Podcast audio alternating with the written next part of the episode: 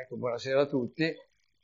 Ci troviamo sotto un cielo che non è esattamente il cielo di, di, di questo momento, è un cielo un po' più in là, e l'abbiamo fatto apposta. Un cielo un po' più in là significa, boh, fate attorno a luna di notte. Tra l'altro stasera il cielo di Milano è molto bello, per cui anche a luna di notte magari qualcosa di questo tipo potete vedere. Ma perché facciamo questo? Perché eh, abbiamo voluto far salire il pianeta Marte, che è il protagonista primario di questa sera. Naturalmente poi eh, c'è anche Giove, c'è anche Saturno, però è il pianeta Marte che è il nostro protagonista, non solamente di questa sera, diciamo di eh, tantissime sere da qui, fatemi dire, fino alla fine di agosto, perché se osservate e siete abbastanza eh, nottamboli il pianeta, vi accorgerete che man mano che passano le settimane e lui eh, si presenta nel cielo sempre prima, eh, naturalmente non a luna di notte, ma magari verso le 10 di sera, leggermente più alto, ma non tantissimo, siamo in Capricorno, e sempre più luminoso. Sempre più luminoso vuol dire che si avvicina alla Terra, fino alla fatidica eh, scadenza della fine di luglio, quando eh, Marte sarà a una delle distanze minori di sempre dalla Terra. È una grande opposizione a cui eh, certamente eh, faremo riferimento anche prossimi, eh, nelle prossime settimane, in particolare magari in luglio, eh, forse nel giorno stesso della grande eh, opposizione, però giorno più, giorno meno non è che cambia eh, assolutamente nulla. Ecco, quest'oggi faremo una disamina di quello che in queste ultime settimane sta succedendo su questo pianeta perché eh, forse lo sapete, ve lo dico comunque, ogni volta che Marte è in grande opposizione succedono delle cose molto importanti per l'esplorazione di questo pianeta. E, ehm, questa è un po' la storia. Fra un mesetto vi parlerò di quelle che furono le grandi opposizioni eh, sia del presente sia del passato. Quest'oggi invece parliamo di quello che sta nascendo in queste settimane ogni volta che Marte eh, si trova allineato con la Terra, la gente ha più facilità a osservarlo e in particolare sappiamo benissimo che eh, attorno a Marte ci sono delle esplorazioni spaziali e soprattutto verso Marte sono state mandate delle missioni spaziali. In particolare questa sera vi racconto, eh, in modo che siamo preparati, vi racconto quello che sta succedendo sulla sonda InSight, che vuol dire guarda dentro, che gli americani hanno mandato verso Marte per capire se Marte è un pianeta ancora attivo, se ci sono terremoti, se c'è del calore all'interno, che sarebbe molto importante per capire poi all'esterno che eh, eh, tipo di ambiente, che tipo di eh, geologia ci dobbiamo, ci dobbiamo, aspettare. Beh, eh, vi dicevo che eh, siamo in una grande opposizione. Certo, cosa vuol dire opposizione? Vuol dire che eh, la Terra ha un'orbita abbastanza eh, circolare, Marte ha un'orbita abbastanza ellittica e quando Marte è vicino al Sole, eh, siamo al perielio, e la Terra fosse nelle vicinanze si ha la minima distanza.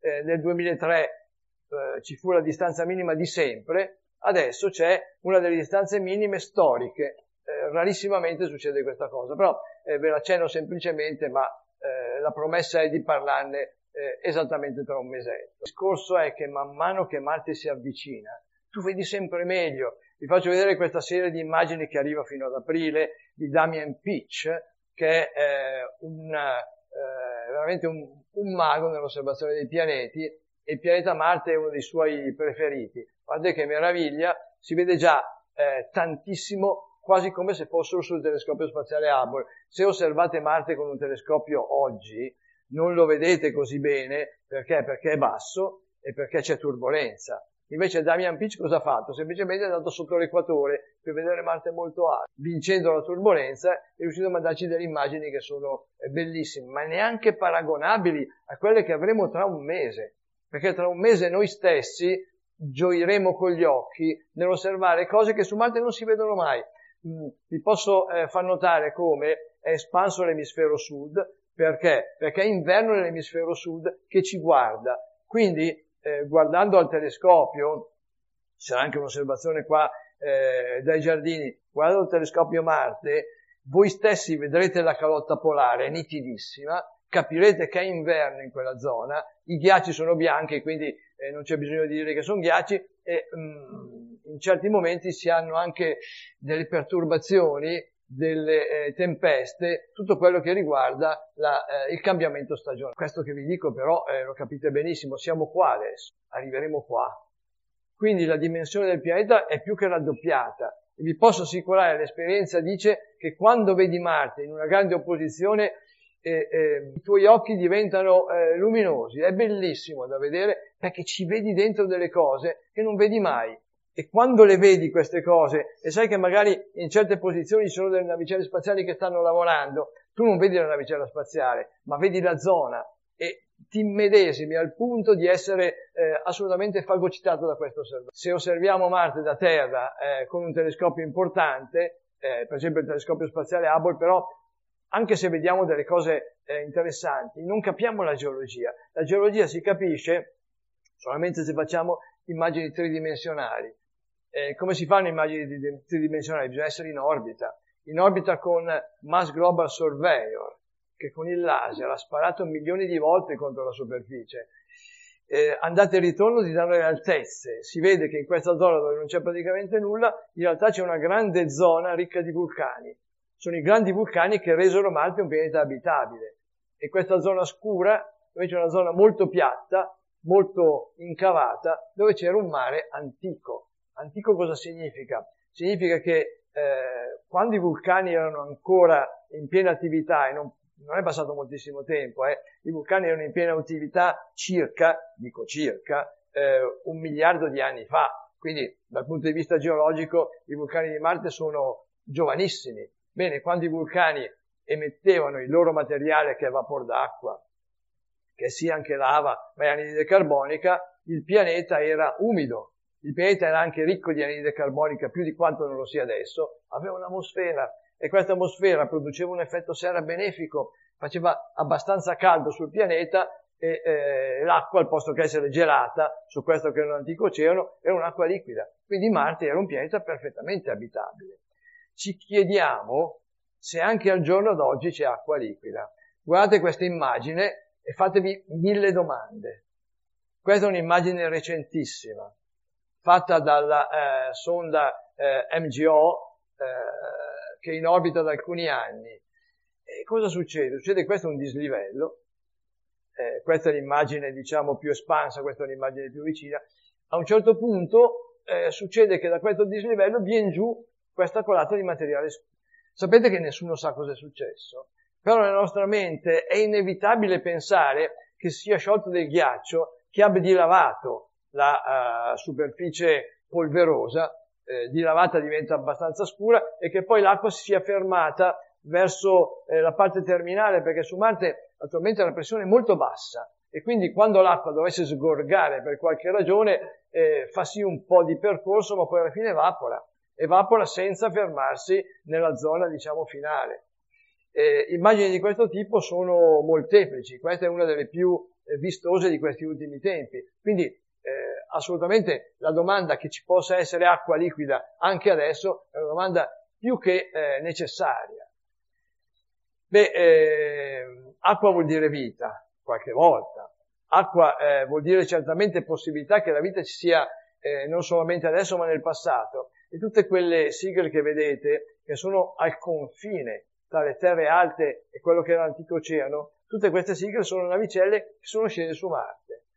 E ne vedete 5 o 6 di queste navicelle, e le prime furono i Viking, vedete, e poi, e poi tante altre che conoscete, l'ultima è Curiosity. Beh, eh, il prossimo novembre ne avremo una eh, ulteriore di navicella, che non cercherà la vita, biologica, cercherà invece la vita geologica di questo pianeta. E eh, quest'oggi nella prima parte vogliamo proprio raccontare cosa ci aspetta da questo punto di vista. E Curiosity è scesa in questo punto, è scesa in realtà in un cratere, però questo cratere era un lago nel passato, era un lago con una grande isola alta 5.000 metri e se scendi in un lago evidentemente ci sono dei sedimenti. I sedimenti sono quanto di meglio si possa pensare, si possa eh, immaginare perché la vita ci sia. Qui dentro si sta lavorando da anni, Oggi non parleremo di Curiosity, ve lo dico semplicemente per informazione, però Curiosity è la macchina eh, attualmente più sofisticata mai mandata da queste parti. Eh, Curiosity sta facendo delle analisi importantissime adesso, eh, si chiamano analisi umide, quando avremo dei risultati fra poco ne parleremo certamente anche qui, però eh, se Curiosity non trova materia organica o microorganismi, può essere benissimo che questi microorganismi non ci siano, oppure che non ci siano più. Sta di fatto che sta lavorando da anni su questo eh, problema. Si trova al limite della grande montagna, il Monte Sharp, alto 5.000 metri. E eh, state attenti, vi faccio vedere una cosa estremamente emblematica. Se non l'avete vista eh, nella vostra testa, penso che eh, ragionerete eh, o penserete in un certo modo. Guardate, sono tante queste rocce. A un certo punto cosa fa Curiosity? Ne trova una molto Questo è un sedimento salino, siamo dentro nel cratere. Su questa roccia ci sono dei depositi. Questi depositi da lontano dicono ancora poco, ma guardiamoli da vicino. Guardate qua. Siete silenziosi perché state pensando. State pensando a cosa sono questi oggetti, guardiamoli più da vicino.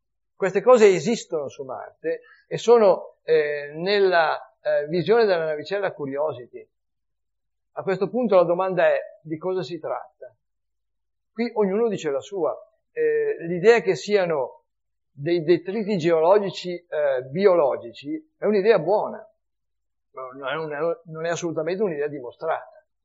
Come dimostrare questa cosa? Certamente se fossimo lassù eh, potremmo magari prelevare questi campioni. Ricordatevi che quello che vedete non sono delle biscioline fatte di eh, di materiale biologico, sono delle bicioline fatte di roccia.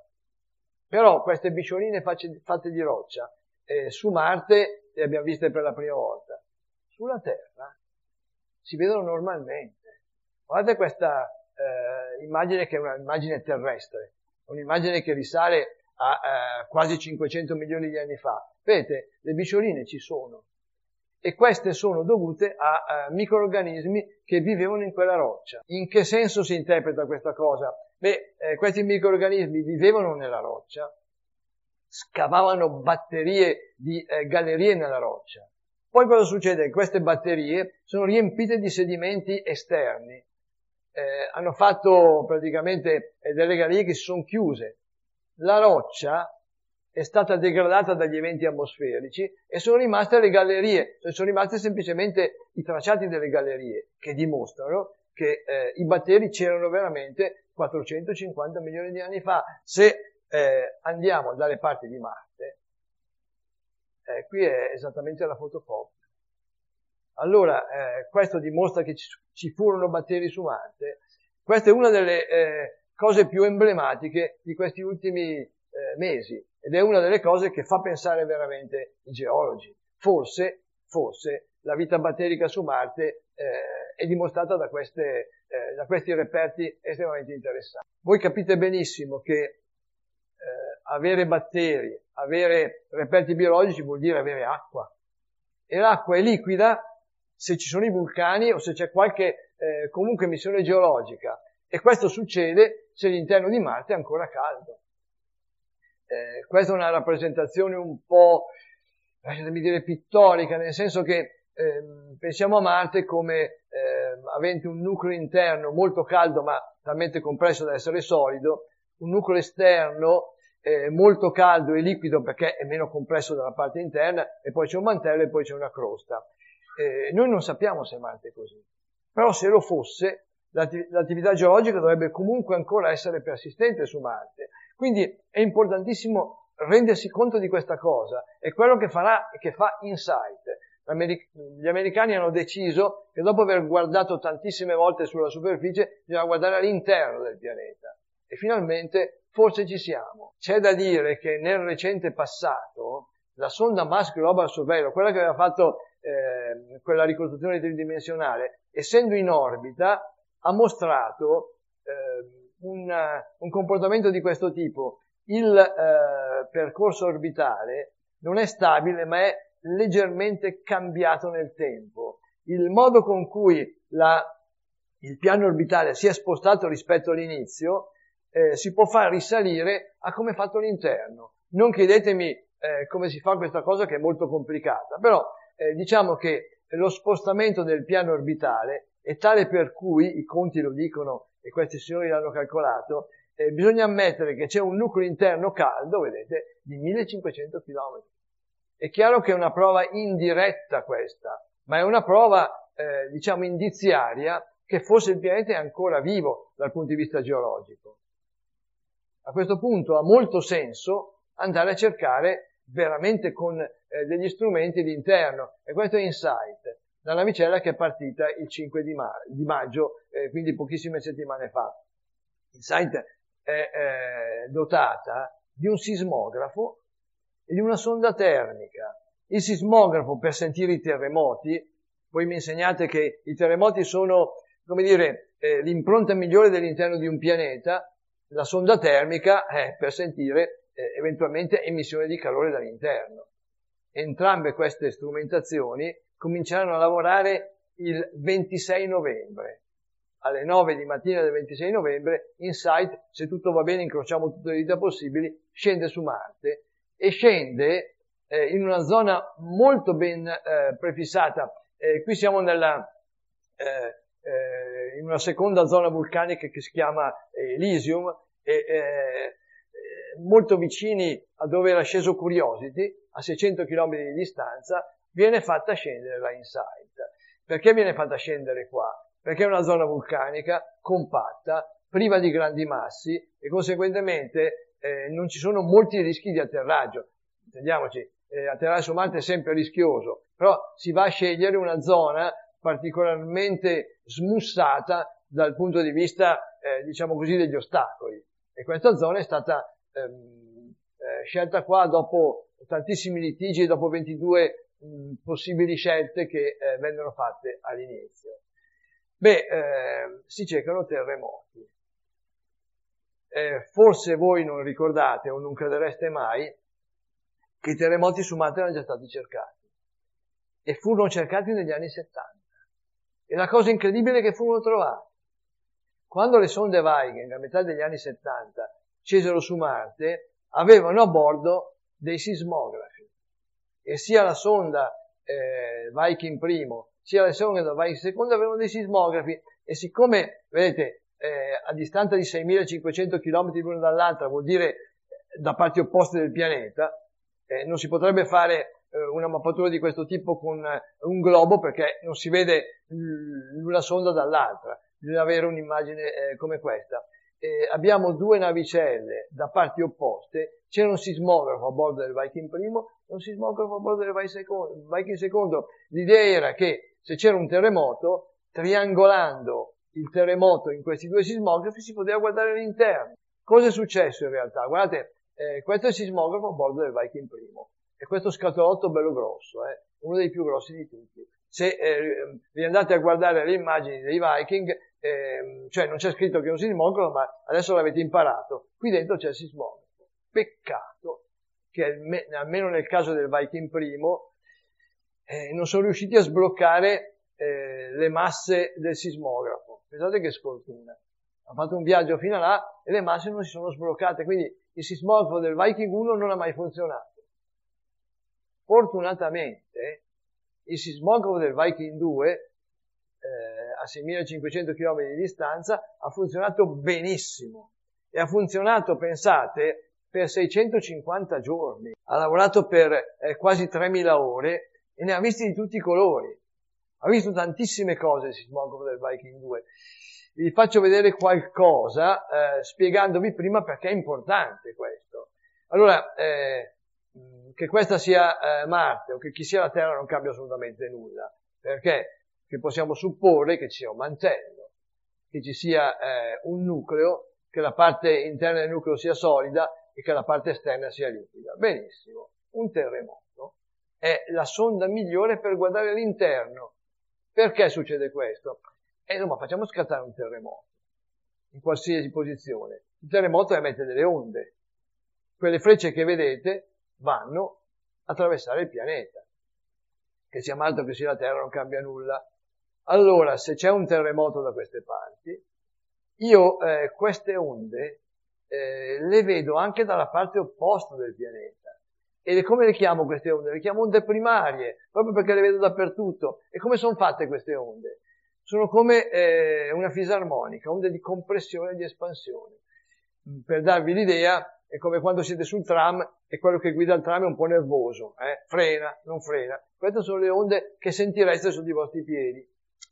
Ma per un terremoto sono anche un secondo tipo di onde, guardate, quelle tratteggiate. Queste onde tratteggiate non fanno tutto il percorso. A un certo punto arrivano a una certa distanza e poi vengono riflesse. Perché? Si chiamano onde secondarie. Sono come le onde del mare, ma quando incontrano un liquido vengono riflesse. Quindi le onde secondarie eh, voi non le trovate mai dall'altra parte del pianeta, le trovate riflesse molto vicino al terremoto. E questa riflessione è dovuta al fatto che qui c'è qualcosa di liquido e siccome qualcosa di liquido all'interno del pianeta deve essere anche molto caldo e anche molto pesante. E, e questa è una cosa eh, assolutamente ovvia per i geologi. E questo è quello che si vuole cercare anche su Marte. Tra l'altro, se un singolo terremoto già da queste informazioni, immaginate tanti terremoti. Quello che vi faccio vedere è una eh, specie di tomografia sismica della Terra. Se mettete insieme migliaia di terremoti, guardate, eh, uno si accorge che andando in profondità eh, nell'Oceano Atlantico non vede ancora, nell'Oceano Pacifico siamo già a 500 km dove c'è calore, eh, oltre 2000 km non c'è ancora calore, eh, oltre eh, 2000 km nell'Oceano Pacifico siamo in pieno nucleo. Insomma, questa tomografia sismica ci dice, nel caso della Terra naturalmente, che il nucleo interno esiste, è caldo, ma probabilmente è disassato rispetto al baricentro. Non lo ordina il dottore che il nucleo sia perfettamente sul baricentro. Forse questa è la ragione per cui eh, la Terra è così diversa da un emisfero all'altro. Però, se un singolo terremoto fa già eh, l'effetto che vi ho detto, si cercano terremoti su Marte. Eh, io vi devo dire che ehm, nei giorni scorsi sono andato a rivedermi un, uh, un, libro che avevo acquistato nel 77, l'avevo pagato una fortuna, e, eh, veramente tantissimo, perché allora non era come adesso, non c'erano su internet, e mi sono accorto che eh, un libro fatto dal Journal of Geophysical Society c'era un articolo sui sismogrammi marziani.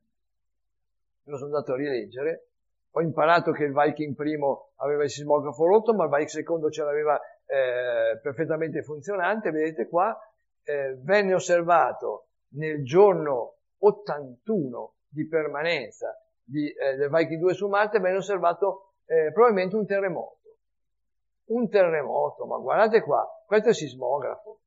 Notate come allora, 77, qualche annetto fa, la gente faceva gli articoli anche scrivendo a matita. Vedete? È una cosa incredibile questa, una rivista scientifica, però tutto quello che vedete è il sismografo che sente della roba. Ora voi direte, ma eh, ci sono tantissimi terremoti su Marte. È il sismografo che sente qualcosa. Il problema è che il sismografo era a bordo della navicella. Quindi, quando si muoveva il braccio del Viking, il sismografo si muoveva. Quando c'era vento, il sismografo si muoveva. Insomma, la maggior parte di questi eh, questi spostamenti è dovuta ad eventi meteorologici, in particolare al vento. E perché questo lo si dice? Guardate eh, un articolo recentissimo, pubblicato proprio in, in prospettiva di Insight. Questi sono i movimenti del sismografo e questi sono i venti. C'è una perfetta concordanza. Quando c'è il vento il sismografo si muove, non era protetto dal vento. Quando non c'è il vento il sismografo non si muove. Tutto questo eh, vi farebbe pensare che allora i terremoti eh, su Marte eh, non ce ne sono, non è vero. Eh, questo è per dirvi che tipo di eh, eh, fenomeni ci possono essere. Su Marte ci sono i famosi Devil o Devils, che sono dei mulinelli che girano eh, vorticosamente. Se vanno a intercettare il sismografo lo, lo fanno tremare dappertutto. Una cosa che è stata testata anche sui Devil o i mulinelli sui deserti terrestri. Questa è una delle spiegazioni normali. Ma c'è un ma. Guardate bene questa immagine. Questa è un'immagine fatta nel giorno 80. C'è eh, il sismografo che salta e poi ha eh, dei eh, rimbalzi. Bene, eh, in questo momento non c'era vento. E in questo momento, se guardate l'orario, alle 3 di notte, quando normalmente su Marte il clima si eh, pacifica, non c'è praticamente nessuna perturbazione di notte. Questo eh, impulso è stato attribuito a un eh, terremoto di magnitudine 3 che si è verificato circa 100 km dal punto dove era eh, cascato il Viking. E queste, eh, diciamo così, eh, rimbalzi vengono interpretati come rimbalzi sulla crosta marziana, che eh, calcolando eh, tante cose risulta di circa 15-20 km di spessore. Un singolo terremoto è riuscito a fare tutte queste misure. Notate come i tempi sono in minuti, eh? quindi un terremoto, eh, praticamente la parte maggiore dura eh, nel primo minuto e poi c'è eh, una parte che va eh, pian pianino a decadere. Il, eh, la distanza, quella che vi ho detto, si, si, calcola dalla differenza tra le onde primarie e le onde secondarie. Le onde primarie arrivano prima, le onde secondarie arrivano dopo, il tempo di eh, percorrenza ti dà più o meno la distanza dove il terremoto si è verificato. È un esempio che eh, pochi conoscono e che è stato eh, praticamente riesumato di recente per dirvi che eh, gli stessi autori di prima che hanno misurato i venti hanno visto che proprio nel giorno 80 il vento notturno non c'era. Quindi non può essere il vento. E, era tutto fermo di notte perché i Viking di notte stavano fermi e conseguentemente è un qualcosa che eh, ha coinvolto la crosta. A questo punto se già con eh, uno strumento di 40 anni fa si vede qualcosa, con uno strumento di 40 anni dopo, che è questo, un sismografo sofisticatissimo e raffinato, eh, certamente c'è tanta speranza. La partenza è venuta felicemente il eh, 5 di maggio, erano eh, le 4 della California, che corrisponde a 9 ore in più da noi, eh, 9, 4, 13. Eh. 13.05 in pieno telegiornale che naturalmente ha completamente obliterato questa eh, importante notizia. Vi faccio vedere questa immagine perché mi ha colpito.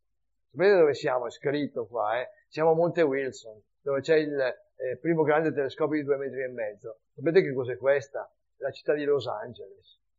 Quelli di Monte Wilson sono disperati con questa città a sud del grande telescopio di eh, 2,50 metri. Però vedete, eh, da Monte Wilson hanno fotografato la traccia del missile, il missile eh, Atlas 5, che porta InSight in orbita. Si vedeva molto male la partenza perché era in mezzo alla nebbia alle 4 di mattina, ma sapete che sono dei tempi standard per eh, questo tipo di missioni. Però eh, magari ricordatevela questa immagine, soprattutto per l'inquinamento luminoso terribile che la città di Los Angeles eh, mostra, avendo praticamente eh, tolto qualunque possibilità di osservazione scientifica al famoso Monte Wilson. Siamo eh, in orbita terrestre, il missile che parte ha in cima un uh, vettore uh, che si chiama, non che si chiama, eh, ehm, che una volta che è tutto in orbita lancia la navicella verso Marte. Si fa una specie di eh, orbita attorno alla Terra, poi Centauro, come si chiama, eh, sgancia proprio letteralmente la navicella e la manda verso Marte. La manda verso Marte, ma non c'è solamente la navicella che eh, in novembre scenderà sulla superficie, ci sono anche altri due piccoli satelliti. Questa è una cosa incredibilmente interessante. I due piccoli satelliti sono qua dietro. Sono due mini satelliti che per la prima volta la NASA manda nello spazio e fanno un po' questi due mini satelliti da eh, custodi alla navicella principale. Perché quando eh, InSight scende su Marte, questi due piccoli satelliti eh, faranno da eh, controllo, sia eh, controllo visivo, sia controllo radio, di, delle operazioni di eh, atterraggio che sono sempre eh, molto complicate e anche molto rischiose da un certo punto di vista. Questo è il, lo sgancio, vedete? Questo è uno schema, questa invece è la navicella con i suoi pannelli solari, chiusa nel suo guscio, che sta andando verso Marte nella parte retrostante, il, eh, eh, lo stadio Centauro, ci sono eh, delle piccole molle che sparano fuori i due piccoli satelliti. I mini satelliti eh, ormai sono quasi di moda. Non so se lo sapete, ma negli ultimi dieci anni sono stati mandati in orbita, in orbita terrestre, un paio di migliaia, ma mai avevano uscito, erano usciti dall'orbita terrestre. Per la prima volta due mini satelliti, equipaggiati bene, vengono mandati addirittura verso Marte, quindi lontanissimi dalla Terra. Sono due e eh, hanno, adesso chiaramente non vi sto qua a raccontare gli strumenti, però hanno a seguito delle camere e degli, spettro, degli spettrometri per eh, fare un certo tipo di lavoro. Hanno anche dei nomi, hanno anche delle dimensioni, hanno anche un costo. Sono piccoli, costano circa 15 milioni. E, insomma, eh, sembra tanto, in realtà è anche tanto, però ricordiamoci che una navicella come eh, Insight costa 800 milioni, eh, quasi un miliardo, e eh, con 15 milioni tu vai comunque verso Marte con delle navicelle che fanno un lavoro molto importante. Tra l'altro eh, una delle due, eh, proprio leggevo eh, di recente, una delle due ha dei problemi con gli ugelli, perché anche questi mini satelliti hanno degli ugelli, si spera che la rimettano sulla rotta corretta, si spera ma sono eh, convinti di farcela, perché eh, tutte e due devono arrivare contemporaneamente verso Marte. Guardate come sono fatte, eh, sono mini, eh, nel senso che l'uomo è un po' il punto di riferimento. Queste sono antenne, eh, e questi sono pannelli solari, sono pannelli solari di 10 cm eh, quadrati, quindi hanno bisogno di una certa quantità di energia. E per dimostrare che funzionano, guardate, non ci credereste mai, questa è la Terra e questa è la Luna, fotografata da uno dei piccoli satelliti. Si trovavano a un milione di chilometri di distanza, che è già una bella distanza, hanno fotografato con una camera fisheye sia il sistema Terra-Luna, sia il, ehm, eh, diciamo così, il, supporto per una delle antenne e sia, eh, dovete immaginare che un fisheye sia una delle antenne. E quindi eh, è un'ottima, diciamo così, eh, prestazione che ci fa pensare che anche nel lontano futuro, siamo in novembre quando arriviamo su Marte, le cose possono andare magnificamente bene. Mi immagino che se loro riescono a fotografare Insight mentre scende, avremo delle informazioni assolutamente basilari e uniche per eh, questo atterraggio così complicato.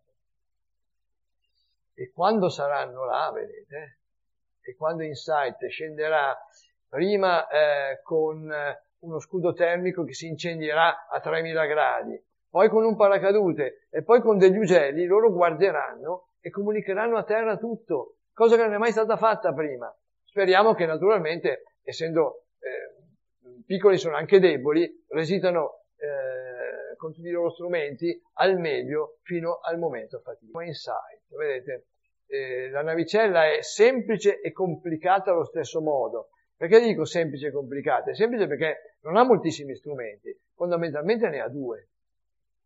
Questo è il sismografo e questa è la sonda termica. E poi ha eh, qualche altro strumento secondario come le camere che le mettono sempre per osservare il paesaggio. Però la cosa più importante è il sismografo, che ha avuto eh, delle traversie non indifferenti. Vediamo se riusciamo a eh, vedere eh, direttamente come funziona questo sistema, perché eh, anch'io non, non, è che l'avessi capito se non vedevo direttamente. Intanto eh, non si è partiti da Capo Canaveral ma dalla California eh, da, da, una base militare per una ragione proprio di opportunità. Ecco. Eh, si prestava eh, molto meglio la California che non la Florida che sta eh, da queste parti. Eh, velocissimamente eh, il missile sale, sale, sale, Monte Wilson è circa qua e quindi è stato osservato. Si sgancia la navicella e, e naturalmente una volta che è sganciata passano x mesi, che sono circa 6 mesi, e eh, velocemente arriviamo verso Marte. E così capite anche com'è eh, il sistema di atterraggio. C'è uno scudo termico, lo scudo termico protegge e si incendia a 3000 gradi, mamma mia, è una cosa pericolosissima, però nel contempo la navicella rallenta. Tutto quello che è importante è dentro ed è protetto. Quando la eh, velocità di arrivo si è ridotta al punto giusto, si eh, apre un paracadute, vedete? Il paracadute a sua volta eh, fa da frenaggio, ma non basta.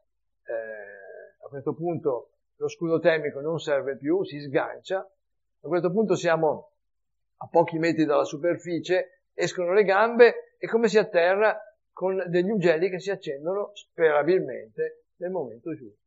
È complicata questa cosa, eh? Però i Viking sono atterrati in questo modo qua. È, un sistema classico, sempre rischioso, ma che ha sempre funzionato finora. E quando dico che ha sempre funzionato, naturalmente incrocio leggermente le dita. Atterrati, cosa succede? succede che eh, per vivere hai bisogno di energia. Allora ecco che i pannelli si aprono, sono pannelli molto grandi. E quasi immediatamente si eh, comincia a lavorare. Cominciare a lavorare cosa vuol dire? Vuol dire scaricare la zavorra. Allora questo braccio cosa fa? Prende il sismografo e lo colloca a una certa distanza. Sui Viking erano sulla navicella, quindi ogni volta che si muoveva qualcosa si sentiva un segnale. Qui invece si portano molto fuori.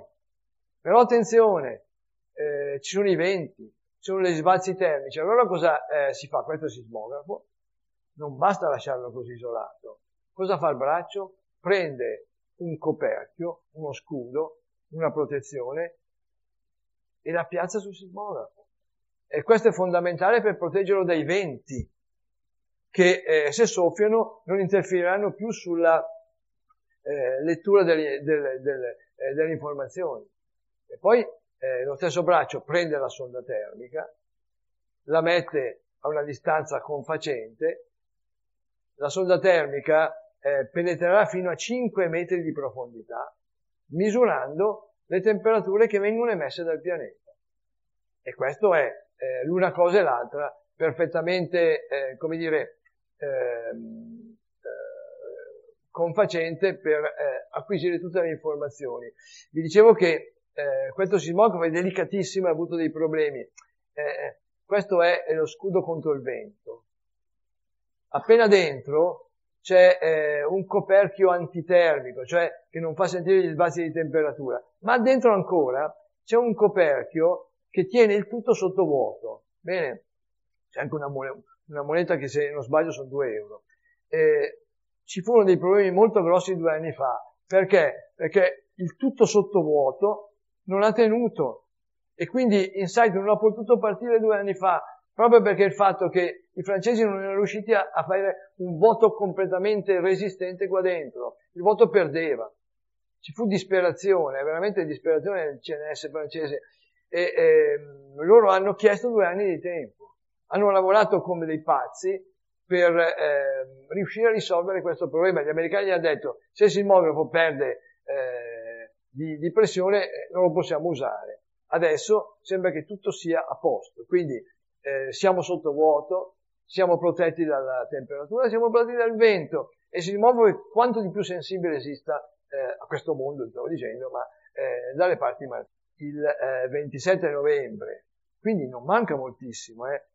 Marte sarà lontano, ma non è lontanissimo. Il 27 novembre alle 9 di mattina ora nostra seguiremo il, eh, la discesa di questa navicella. Sarà un momento, eh, insomma, eh, un momento da eh, vivere col fiato sospeso. Se tutto va bene avremo delle informazioni veramente fondamentali. Siamo assolutamente mh, certi che i terremoti li vedremo e dai terremoti capiremo molto sull'interno di Marte. Se è caldo, se ha un nucleo esteso, se è vero che ha un nucleo di 1500 km, eh, se c'è ancora del calore che esce, quindi del calore che contando il ghiaccio lo fa sciogliere, tutte queste cose. Intanto però eh, su Marte altre cose stanno succedendo. Siamo in orbita con eh, questa navicella che è partita eh, qualche annetto fa. Questa navicella eh, che si chiama eh, TGO, che vuol dire Trace Gas Orbiter, è una navicella dell'ESA. In realtà sono due gli oggetti, ne parlammo anche a tempo debito, però eh, questo piattello, che è Schiaparelli, ricorderete che si è schiantato su Marte. Eh. per mille ragioni eh, non ha funzionato e si è schiantato su Marte e, e purtroppo è andato completamente perso. Invece il eh, TGO è entrato in orbita attorno a Marte, inizialmente molto allungata, molto allungata, e eh, quest'orbita, che è questa, vedete, era necessariamente molto allungata perché eh, arrivi a una grandissima velocità. Però con un'orbita molto allungata così ci fai poco attorno a Marte.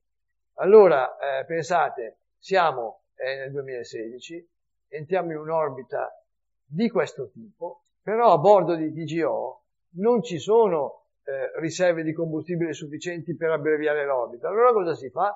Ogni volta che la navicella va molto vicino a Marte, sente l'atmosfera marziana e si fa frenare dall'atmosfera marziana e, e passano i mesi, passano anche gli anni, finalmente nel marzo di quest'anno l'orbita si è circolarizzata a circa 400 km e in, questo, in questa situazione TGO sta lavorando a un compito di grandissima importanza ed è quello di capire nell'atmosfera marziana ci sono dei gas di origine biologica.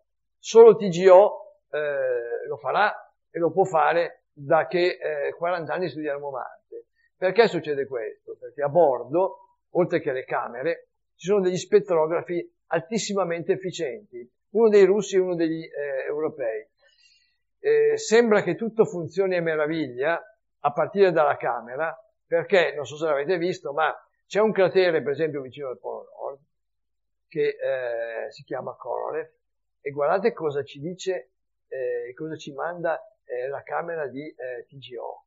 Siamo vicini al Polo Nord, c'è del ghiaccio, il ghiaccio nel cratere, ma guardate che eh, impressionanti immagini che ho dovuto ridurre perché sono immagini ad altissima risoluzione.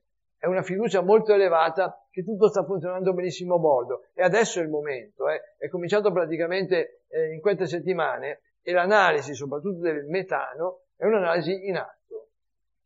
Sono due gli strumenti, vedete, eh, lo strumento ACS che è quello europeo, lo strumento eh, Nomad, Nomad, che è eh, dato dai russi. Ambedue questi strumenti sono complementari. Cosa vuol dire complementari? Significa che hanno un campo spettrale eh, in parte sovrapponibile, in parte no. Quindi, eh, avendo, siamo nell'infrarosso, avendo un campo così ampio, si possono osservare nell'atmosfera marziana una valanga di gas di tutti i tipi, ma soprattutto ci focalizziamo in questa zona che ha 3,2-3,3 micron, abbiamo dei gas biogenici, in particolare il metano.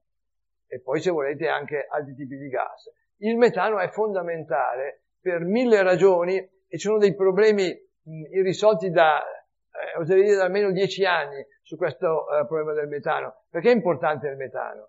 Perché il metano è, sulla Terra almeno, tutto di origine biologica. Il metano che noi bruciamo eh, non è che venga da chissà dove, i russi ce lo mandano, ma eh, nella steppa russa sono dei batteri che producono questo metano. Il metano è sempre di origine biologica. Su Marte il metano, se c'è, che origine ha? E eh, l'osservazione verrà fatta in tutti i modi possibili, per esempio si fa guardando direttamente attraverso l'atmosfera, guardandola eh, di striscio, dove di atmosfera se ne prende di più, oppure facendosi eh, eh, aiutare dal sole che fa da eh, fonte di luce per attraversare l'atmosfera. Tutte queste configurazioni sono possibili per andare a sondare il massimo dell'atmosfera marziana. E eh, tanto per darvi l'idea, le bande del metano sono queste. È pazzesco, si vede incredibilmente bene tutto, siamo attorno ai 3,2-3,3 micro, poi ci sono moltissime altre bande, queste per esempio sono le bande dell'acqua, del vapor d'acqua. E il metano e il vapor d'acqua sono da un certo punto di vista abbastanza correlate l'una con l'altra. E perché vi dico questo? Perché le prime, eh, le prime idee che del metano emergeva dall'atmosfera marziana vennero almeno 15 anni fa da Mars Express, il compianto eh, professor Formisano, dove c'è questa freccia, eh, asseriva e ha sempre asserito che eh, questa freccia indicava la presenza, una banda che quasi non si vede, la presenza di metano. Ci hanno creduto in pochi, però c'erano delle cose eh, abbastanza enigmatiche. Intanto guardate, eh, questa è una mappa della presenza di ghiaccio. C'è ghiaccio ai poli, ma c'è ghiaccio anche al di sotto della superficie all'equatore. Guardate, il metano veniva da queste tre zone. Neanche a fare opposta, qui sotto c'è ghiaccio, qui sotto c'è ghiaccio e qui sotto c'è ghiaccio. E il metano veniva dalle zone che al di sotto avevano del ghiaccio. Questa è una cosa molto strana. E vi dicevo prima che il metano della Terra viene dalla Siberia, quando i ghiacci si sciolgono. L'idea di allora era che eh, se per qualche ragione Marte è ancora caldo all'interno e tocca questo ghiaccio, se questo ghiaccio si scioglie e ci sono dei batteri che si ravvivano, il metano viene emesso e non c'è scampo. Ma questa è una, eh, come dire, è un'interpretazione mh, suggestiva che però è semplicemente un'interpretazione non dimostrata ancora. Non c'era solamente il metano, anzi di metano ce n'era parecchio, vedete. E Formisano stesso aveva calcolato che eh, siccome il metano appena viene colpito dalla razione ultravioletta viene demolito, voleva dire che trovandolo in un momento qualunque ne doveva produrre qualcosa come eh, 150 tonnellate all'anno. È tanto? Sì, però guardate quanto se ne forma sulla Terra. 500 milioni di tonnellate. Allora, 100 milioni di ton- 150 tonnellate all'anno è una bella quantità, naturalmente non paragonabile a quella terrestre, ma c'è di più, perché Formisano eh, scoprì anche la presenza di formaldeide. La formaldeide è un gas estremamente urticante, velenoso, che eh, reagisce praticamente con tutto. L'idea della formaldeide era eh, pensata in questo modo, il metano reagisce con degli ossidi sulla superficie, si forma formaldeide. La formaldeide reagisce velocissimamente, quindi se ne deve formare eh, continuamente almeno 2-3 milioni di eh, tonnellate all'anno. Tutto questo voleva dire vita su Marte, sì o no?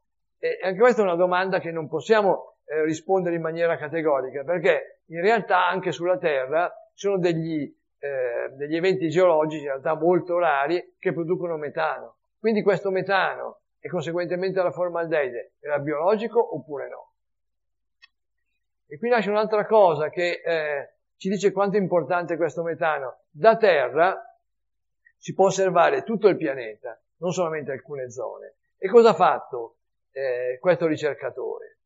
Vedete, è uno dei massimi esperti al mondo, Michael Muma, eh, di questo eh, problema. In questa zona, è una zona molto ricca di sedimenti lacustri e anche molto ricca di ghiaccio, in queste altre zone ha esplorato da terra, con i telescopi specialmente delle Hawaii che vedono l'infrarosso, l'eventuale presenza di metano. E quello che viene fuori è una cosa stranissima, che il metano ha un andamento stagionale, nel senso che se voi guardate, eh, quando è inverno non c'è acqua e non c'è metano. Quando la stagione aumenta verso l'estate, cosa succede? Succede che aumenta il vapore d'acqua e aumenta il metano. E poi quando la stagione eh, progredisce, diminuisce l'acqua e diminuisce il metano. Cioè sembra che ci sia un effetto stagionale quando è estate fa un po' più caldo, c'è un po' più di vapor d'acqua e c'è anche un po' più di metano. Questo cosa vuol dire? Che aveva ragione Formisano, è una questione stagionale dovuta dai batteri o dovuta semplicemente a problemi geologici. Bel problema che eh, eh, sicuramente il, la sonda marziana che attualmente si è attivata deve risolvere, perché osservando in toto tutto il pianeta, e lo farà per anni, eh, chiaramente l'effetto stagionale, se c'è, assolutamente eh, verrà scoperto. E se verrà scoperto bisogna capire anche il perché di questo effetto stagionale. La localizzazione è soprattutto qua. In queste zone ricche di ghiaccio c'è eh, anche abbondanza di metano. Un grande mistero questo.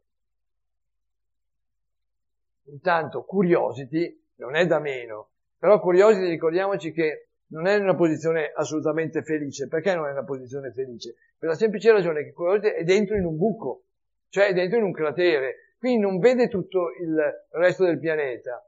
E eh, a bordo di Curiosity c'è uno strumento, eh, uno spettrometro infrarosso a laser, che è formidabile per osservare il metano. Praticamente, eh, cos'è uno spettrometro a laser? Semplicemente un tubo eh, si può succhiare un po' di atmosfera marziana e dopodiché questa atmosfera marziana viene chiusa dentro e c'è un laser con degli specchi che si fa passare, passare, passare almeno 50 volte. Il laser passa di continuo, se c'è il metano lo legge. E lo legge dove? Lo legge in queste bande che abbiamo visto prima. E lo legge magnificamente bene anche dal punto di vista degli isotopi. Cosa vuol dire degli isotopi? Quando io dico metano dico CH4 con carbonio 12, però io vedo anche il carbonio 13 e so che i, micro, i microorganismi prediligono il 12 sul 13. Quindi se potessi fare il rapporto 12-13 potrei dire biologico e non biologico, ma questa è una cosa molto molto complicata e non fatta finora.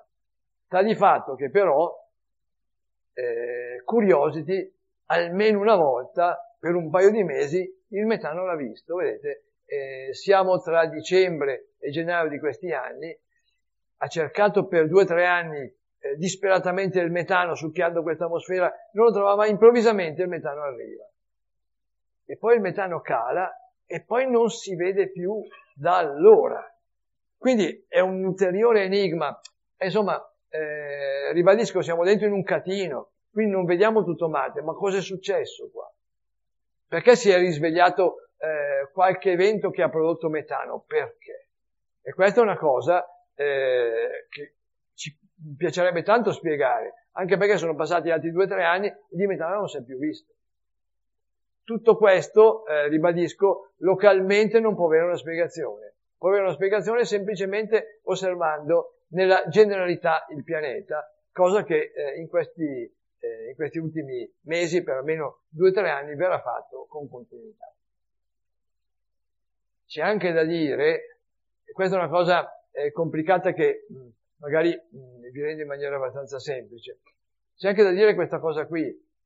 Eh, se io ho uno spettrografo particolarmente efficiente legato a un, uh, uno spettrometro di massa, se io vedo il metano, il metano è CH4, insieme al metano posso vedere anche altri gas.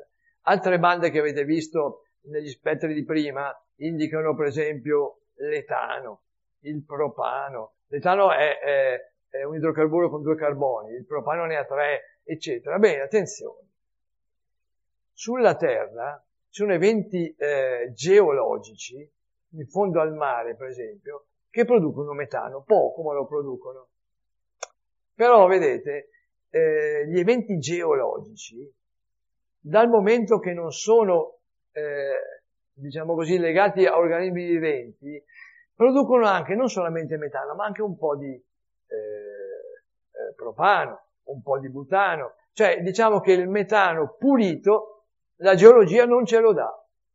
Se vedete il rapporto, se il rapporto tra eh, il metano e gli altri è eh, di un certo tipo, eh, può essere che ce ne siano parecchi. Se il rapporto è molto basso vuol dire che è molto eh, abbondante la quantità di etano, di propano e di butano. Se c'è questo, questa componente, eh, questo metano è geologico. La eh, biologia invece è pulita, cioè dei batteri che producono metano, producono metano, punto la quantità di sottoprodotti, lasciatemi dire, è praticamente eh, piccolissima, quindi se il rapporto metano con gli altri idrocarburi più pesanti è molto elevato, cioè c'è tutto metano, questo è, è molto probabilmente biologico. Perché eh, questo avviene? Perché in biologia a produrre un certo elemento metabolico sono degli enzimi che eh, sono estremamente efficienti. Eh, gli enzimi producono metano perché? Perché il metano serve ai batteri, serve eh, ai batteri per eh, respirare o addirittura per, eh, diciamo, eh, come ehm, eh, materiale di scarto. E eh, quindi, avendo una, una spettrografia che ti dice tutto il metano, tutto l'etano, tutto il propano, tu puoi discernere, se sei bravo e sei fortunato, tra la biologia e non biologia. A questo punto però è chiaro che eh, queste cose sono eh, in questo momento eh, completamente in atto, però eh, TGO è in orbita mh, per cercare il metano, ma è in orbita anche aspettando il fratello maggiore, che è eh, ExoMars. ExoMars eh, ha avuto anche qui delle traversie perché alcuni strumenti non erano pronti, doveva partire quest'anno, tra l'altro, non partirà quest'anno, partirà nel 2020, e eh, a bordo di ExoMars, ma ne parleremo a suo tempo, ci mancherebbe, adesso ve l'accenno semplicemente per competenza, a bordo di ExoMars ci sono eh, degli strumenti fatti dai biologi. Quindi, eh, se c'è vita batterica su Marte, se quel metano che, sono arci convinto, TGO scoprirà è di origine batterica, eh, TGO ci dirà dove questo metano si svolge ed ExoMars eh, andrà a cercare con degli strumenti fatti dai biologi, cioè proprio eh, dei test biologici per vedere se effettivamente batteri ci sono. È un completamento di, eh, eh di questa strategia che l'ESA, l'Agenzia Spaziale Europea, ha voluto assolutamente. Eh, ExoMars è una cosa molto più complicata di Curiosity. Tra l'altro, eh, contemporaneamente a ExoMars, pensate gli americani, sempre nel 2020, mandano una, una eh, ulteriore navicella che eh, preparerà dei campioni, li sceglierà apposta, li eh, predisporrà nel punto di atterraggio, in attesa che un'altra navicella li vada a prendere per portare a terra. Quindi nello spazio di 5-6 anni avremo dei campioni marziani scelti nel punto giusto eh, e analizzati anche dal punto di vista eh, dei laboratori terrestri. Ecco, eh, la mia eh, chiacchierata, diciamo che eh, ve la concludo con questa immagine meravigliosamente bella, sempre di eh, Damian Peach. Qui siamo ormai a fine maggio e guardate quanta roba si vede. Marte è ancora leggermente in fase. Perché leggermente in fase? Perché solamente quando sarà perfettamente allineato Sole, Terra, Marte lo vedremo pieno. E qui non è come la Luna, Marte pieno si vede molto meglio che Marte in fase. Qui c'è ancora un pezzo che manca, però si vede benissimo la uh, calotta polare sud. Si vede benissimo che al nord, dove i ghiacci si sciolgono, si formano molte nebbie e si, for- si vede benissimo anche una serie di strutture sulla superficie che qualche volta, e qui tocchiamo mh, mm, anche ferro, che qualche volta si tramutano in grandi tempeste di sabbia. Quando la stagione cambia, eh, siamo al perielio eh, eh, di Marte, quindi siamo alla minima distanza del pianeta dal Sole, oltre che alla minima distanza dalla Terra. Quando siamo al perielio, eh, è chiaro che la temperatura dove c'è l'estate che al sud è molto superiore che al nord. C'erano degli squilibri termici molto importanti e si hanno spesse volte delle grandi tempeste di sabbia. Se una tempesta cancella tutto, non vede assolutamente più nulla. Eh, facciamo il tifo che la tempesta di sabbia o le tempeste, se ci devono essere, non siano tra la fine di, di luglio e la metà di, eh, eh, di agosto. Se eh, Marte si conserverà così e diventerà così, così diventerà, eh, noi vedremo delle cose meravigliose sulla superficie e ci emozioneremo e eh, ci, come dire, ci appassioneremo ancora di più a questo pianeta che nelle prossime settimane, nei prossimi mesi, nei prossimi anni ci rivelerà delle cose bellissime, importantissime. Mi fermo qua e eh, credo di avervi sufficientemente preparato per eh, quello che sta assolutamente avvenendo in questi mesi e vi ringrazio tutti.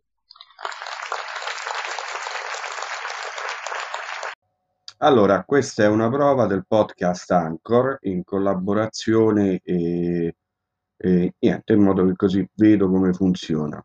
Ok? Chissà che in futuro non mi metto qui a fare qualche podcast.